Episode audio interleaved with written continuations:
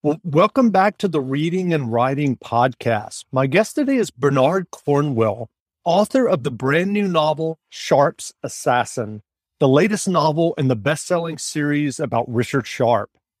Cornwell is the author of over 50 novels, including the acclaimed New York Times best-selling Saxon Tales, which serves as the basis for the hit Netflix series The Last Kingdom. For those listening, I interviewed Bernard before on the podcast in episode 178 after the publication of his novel The Empty Throne. Bernard, welcome back to the podcast. It's very kind of you to have me, Jeff. Thank you. Absolutely. Well, if someone hasn't yet heard about your new Richard Sharpe novel, Sharpe's Assassin, how would you describe the novel? Well, it's 22nd in the, the series about Richard Sharpe, um, and it immediately follows on from the Battle of Waterloo. And most people kind of assume that Battle of Waterloo ended the whole Napoleonic Wars, but there was still three or four weeks of fighting to go. Uh, and most of it took place on the way to and around Paris. So I take Sharpe to Paris. That's great. Do you remember the original idea or impetus that led you to write Sharpe's Assassin? Hunger. um, well, the original impetus, I confess, was was meeting Judy, who is now has been for forty odd years my wife. And Judy inconveniently was an American, and I was a television producer in Britain and she couldn't live in Britain for very pressing family reasons. So I said, don't worry, darling, I'll move to America. But the Americans, in their wisdom, refused to give me a green card. So I said, well, I'll write a book because I don't need their permission to do that. And that genuinely was the original impetus, just to, just a way of staying in America. And I'm curious, what led you to writing this Sharpe novel after a long break from Richard Sharpe? I always wanted to go back to Sharpe. Um, and I'd finished the Saxon stories and I was wondering what shall I write next. And I got two or three ideas, but I was just most tempted to go back and re reunite myself with Sharpe. And and do you think there's going to be future Richard Sharpe novels after Sharpe's Assassin? I, I just stopped writing a chapter in the new one, which is also about Sharpe. That's great. Um, I'm curious about the research that you do did for Paris in 1815 as you were working on this novel. Um, the quick answer is not enough. I mean, COVID basically stopped me visiting Paris. I mean, luckily I've been to Paris two or three times, but I can't say I know the city very well. But I found a map of Paris, which was dated 1814. So that was a very good start. And I found a magnificent book, all in French, which translated is titled Paris in the Time of Napoleon. And I also have a friend who lives in Paris and I would email him every third or fourth day and say, walk down the Rue de Montreuil and tell me what you see when you look to the left. Um, and he very gallantly did all that for me. So I had, I had a ringer on the ground and I had this wonderful book about Paris in the time of Napoleon and this superb ancient map. That's great. Well, as I mentioned, your your novel Warlord was the final novel in your Saxon Tales series, which is the basis for the Netflix series The Last Kingdom. What do you think of the series? I love it. Absolutely adore it. Alexa, the, stop. The um the last series is going to be shown very soon. I'm not sure what the transmission dates are, but it's coming in the next few weeks. And then they're going to make a two hour movie to finish the, the story, so to speak. Uh, so I'm excited by that. That's great. I'm curious. You you mentioned that you went from your uh, book Warlord to writing about Richard Sharpe. Are are you contemplating any new series now that you've concluded the Saxon Tales? Jeff, I'm extremely ancient. I'm not sure I've got the time left in my life for a whole new series. well, I, mean, I, I might. I... I don't know, but old age does kind of constrain me.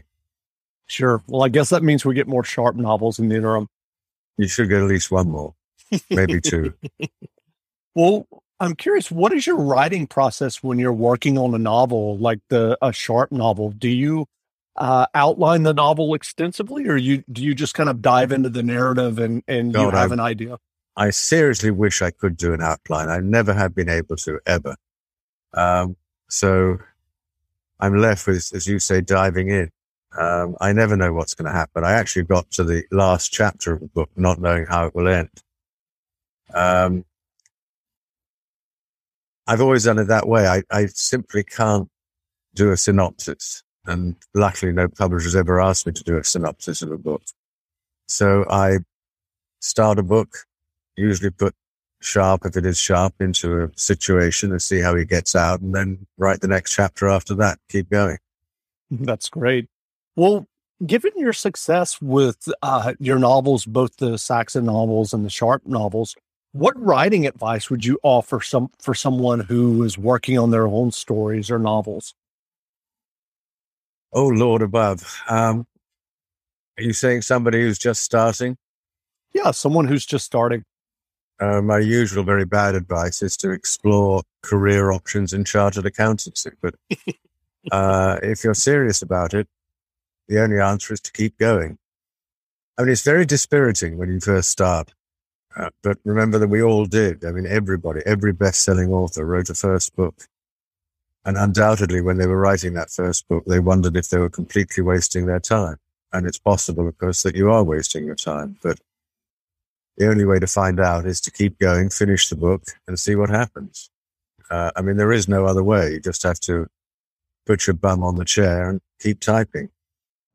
You know how to book flights and hotels. All you're missing is a tool to plan the travel experiences you'll have once you arrive. That's why you need Viator. Book guided tours, activities, excursions, and more in one place to make your trip truly unforgettable. Viator has over 300,000 travel experiences to choose from. Everything from simple tours to extreme adventures and all the niche, interesting stuff in between. So you can plan something that everyone you're traveling with will enjoy. Real traveler reviews give the inside scoop from people who've already been on the experiences you're considering. So you can plan with confidence. Free cancellation helps you plan for the unexpected. And 24 7 customer support means you can travel worry free. Download the Viator app now and use code Viator10 for 10% off your first booking in the app. Find travel experiences for you. Do more with Viator. Ohio, ready for some quick mental health facts? Let's go. Nearly 2 million Ohioans live with a mental health condition. In the U.S., more than 50% of people will be diagnosed with a mental illness in their lifetime. Depression is a leading cause of disability worldwide. So, why are some of us still stigmatizing people living with a mental health condition when we know all of this? Let's listen to the facts and beat the stigma. Ohio, challenge what you know about mental health at beatthestigma.org. Sure. I'm I'm curious, given your success and and your novels that are bestsellers, when you're working on a new novel, even now, given your success, do you ever reach a time where you're like, oh, I don't know if I can do this again? Every day. and I mean, what do you do? uh, what I just said, just keep going. Um, I mean, literally every time I sit down to start a new book, I think, oh God, I can't do this. Um, but the only answer is, is to keep going. That's great. Well, where can people find you online if they want to learn more about you and your novels? Um, type Bernard Cornwell into Google. The first result will be my website, as far as I know. That's great. Well, again, we've been speaking with Bernard Cornwell, best-selling author of the Richard Sharpe novels and the brand new novel Sharpe's Assassin. The novel is on sale now, so go buy a copy. And Bernard, thanks for doing this interview. Jeff, thank you very much indeed. And happy thank new you. year. Yep. Happy new year to you. Thanks a lot. So I will send um, you and your uh, publicist an email once this uh, uh, podcast goes up. Okay, Jeff. Thank you again. Thanks a lot. Yep. Thanks. Thank you.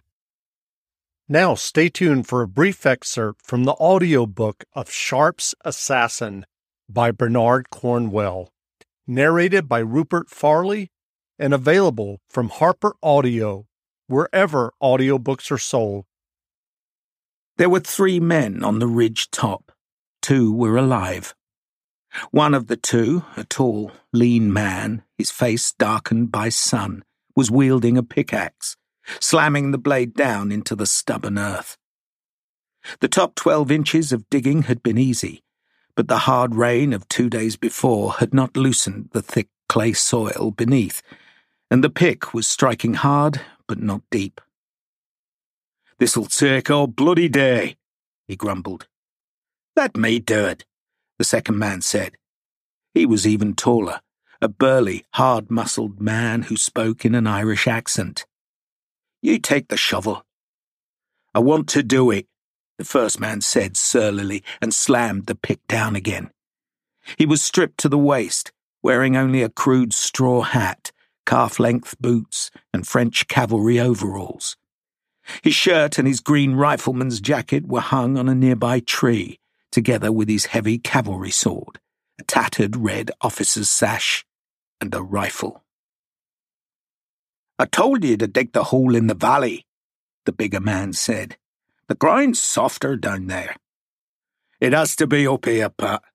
Dan always liked the high ground. I'll miss Dan, Patrick Harper said wistfully. Bloody frogs. The pickaxe hammered down again. Give me that shovel.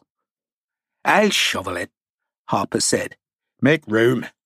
He jumped into the shallow grave and scraped out some loose soil and stones. The officer walked to the tree and took down his rifle. I'll bury this with him, he said. Why not his own rifle? Because his is better than mine. Dan won't mind.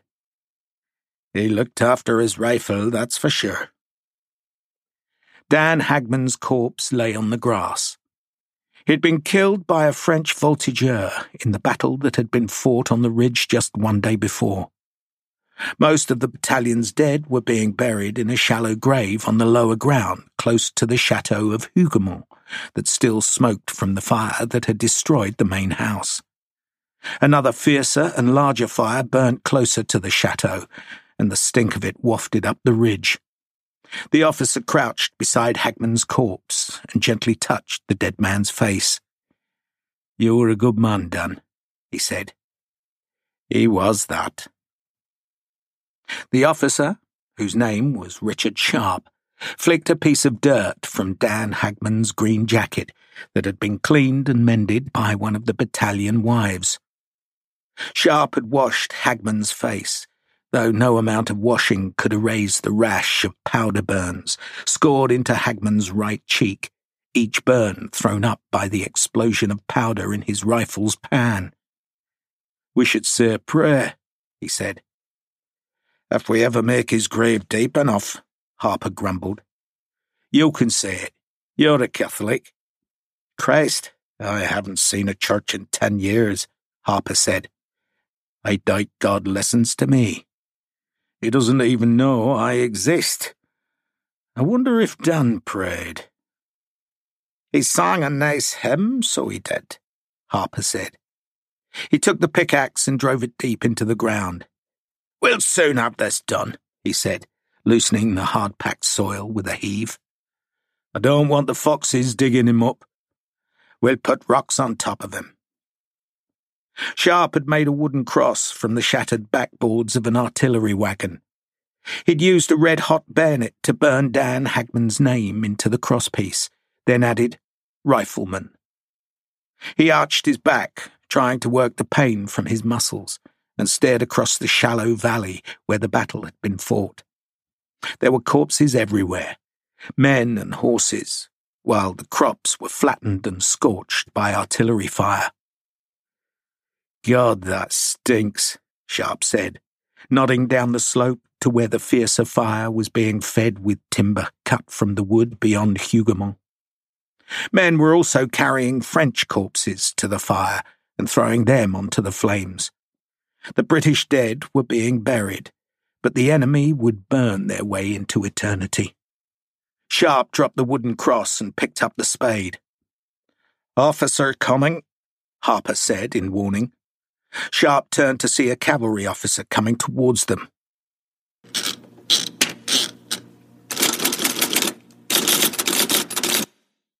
Support for this podcast and the following message come from Corient Corient provides wealth management services centered around you. They focus on exceeding your expectations and simplifying your life. Corient has been helping high achievers just like you enjoy their lives more fully, preserve their wealth, and provide for the people, causes, and communities they care about. As one of the largest integrated fee only registered investment advisors in the U.S., Corient has deeply experienced teams in 23 strategic locations. Corient has extensive knowledge spanning the full spectrum of planning, investing, lending, and money management disciplines. Leverage Corient's exclusive network of experts to craft custom solutions designed to help you reach your financial goals, no matter how complex they may be. Real wealth requires real solutions. For more information, connect with a wealth advisor today at corient.com. That's C O R I E N T.com. Corient.com.